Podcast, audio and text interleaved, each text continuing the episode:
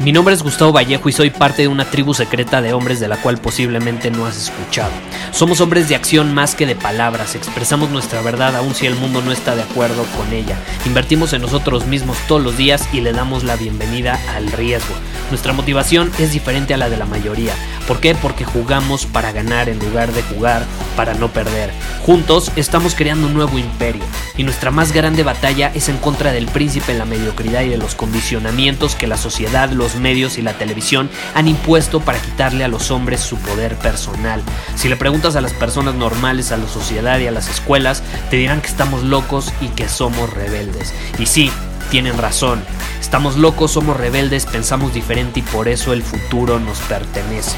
Somos hombres superiores y estos son nuestros secretos.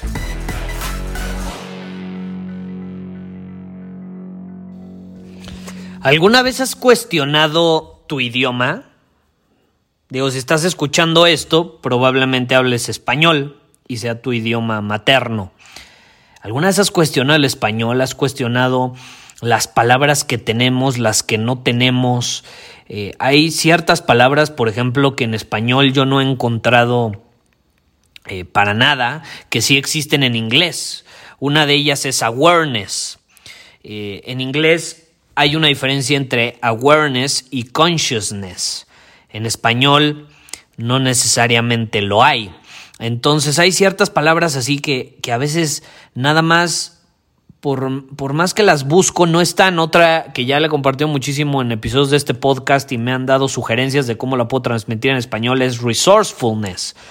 Eh, pero yo sí creo que el, el idioma de, una cultura refleja mucho eh, su identidad, refleja mucho su forma de actuar, su perspectiva de ver la vida, el mundo, etc.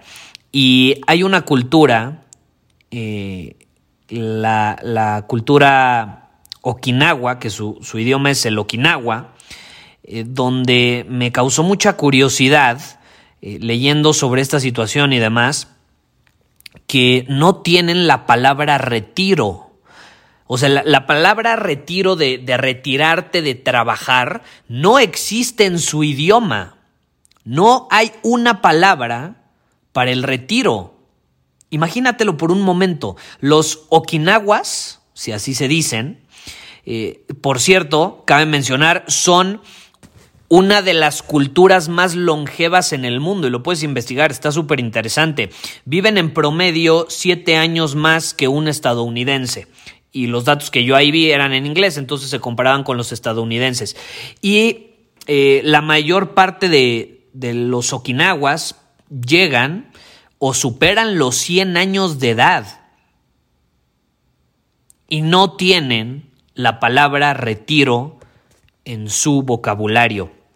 Te voy a poner un ejemplo. Yo lo que percibo de los latinos, o en América al menos, también le sucede mucho a los estadounidenses, eh, es que las personas piensan mucho en el retiro. No es que cuando me retire voy a hacer esto, no es que estoy ahorrando para el retiro, es que estoy haciendo esto para el retiro. Piensan en el retiro, piensan en algo futuro, piensan en cómo va a ser su vida cuando dejen de trabajar, dejen de estar en movimiento, dejen prácticamente de crear, de construir.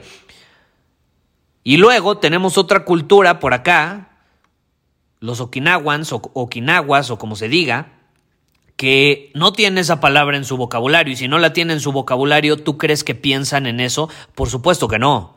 Por supuesto que no. Pero por otro lado, tienen una palabra muy particular que a mí me llama la, atención y es la palabra ikigai. Ikigai, I-K-I latina, G-A-I, todas is latinas. Ikigai. Y básicamente Ikigai significa la razón por la cual me despierto en las mañanas. La razón por la cual me despierto en las mañanas. Entonces aquí, hay, o bueno, donde leí, hay, hay entrevistas con algunos okinawas y por ejemplo se le entrevista a un maestro de karate que tiene 102 años y él no piensa en el retiro y tiene 102 años y tiene sumamente claro cuál es su ikigai, cuál es su razón para despertarse todas las mañanas. Y su ikigai es básicamente mostrar a la mayor cantidad de personas posibles eh, el arte marcial que él domina, en la que tiene la maestría. Y luego entrevistan a un pescador de 100 años que también tiene claro cuál es su ikigai y a los 100 años su ikigai es alimentar a su familia todos los días. A los 100 años. No, sus hijos no lo alimentan. No es la víctima de, ay, ya tengo 100 años, alimentenme, cuídenme. No. Sigue dominando su camino, sigue siendo su propio punto mental de origen y su ikigai es alimentar a su familia todos los días, aun cuando su familia muy probablemente se alimenta por sí sola y es capaz de alimentarse por sí sola, pero tiene una razón para despertarse todas las mañanas.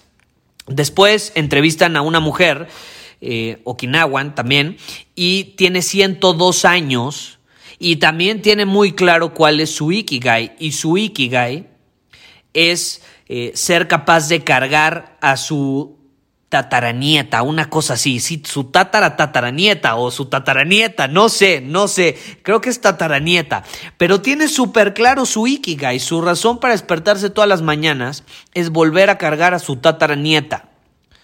Entonces yo te quiero preguntar, ¿cuál es tu ikigai?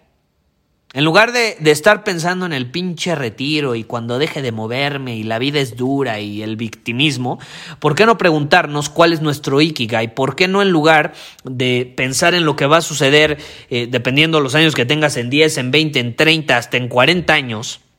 ¿Por qué mejor no pensar en cuál es la razón para despertarnos todas las mañanas? Es un gran sustituto del retiro, ¿no crees? Es un gran sustituto del retiro.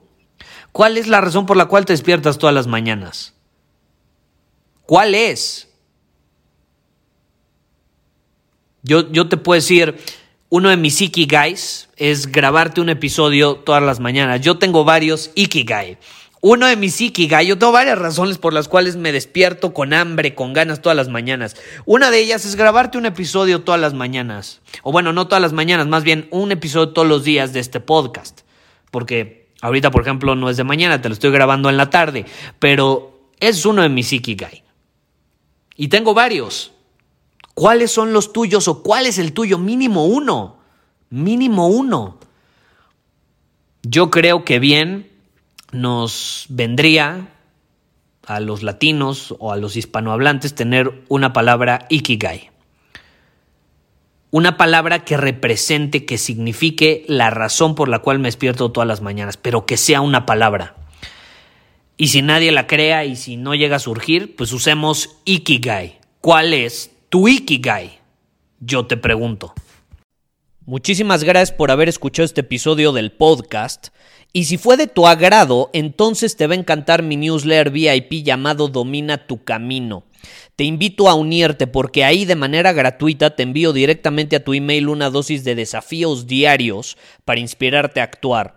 Además, ahí comparto también información que no puedo compartir abiertamente en ningún otro lugar. Y por si fuera poco, como suscriptor del newsletter vas a tener acceso anticipado a programas masterclass y eventos exclusivos que hacemos detrás de cámaras. Simplemente ve a mi Instagram, si no me sigues búscame como Gustavo Vallejo, envíame un mensaje privado con la palabra secreto, repito, la palabra secreto, y de ahí me encargo para que quedes registrado completamente gratis.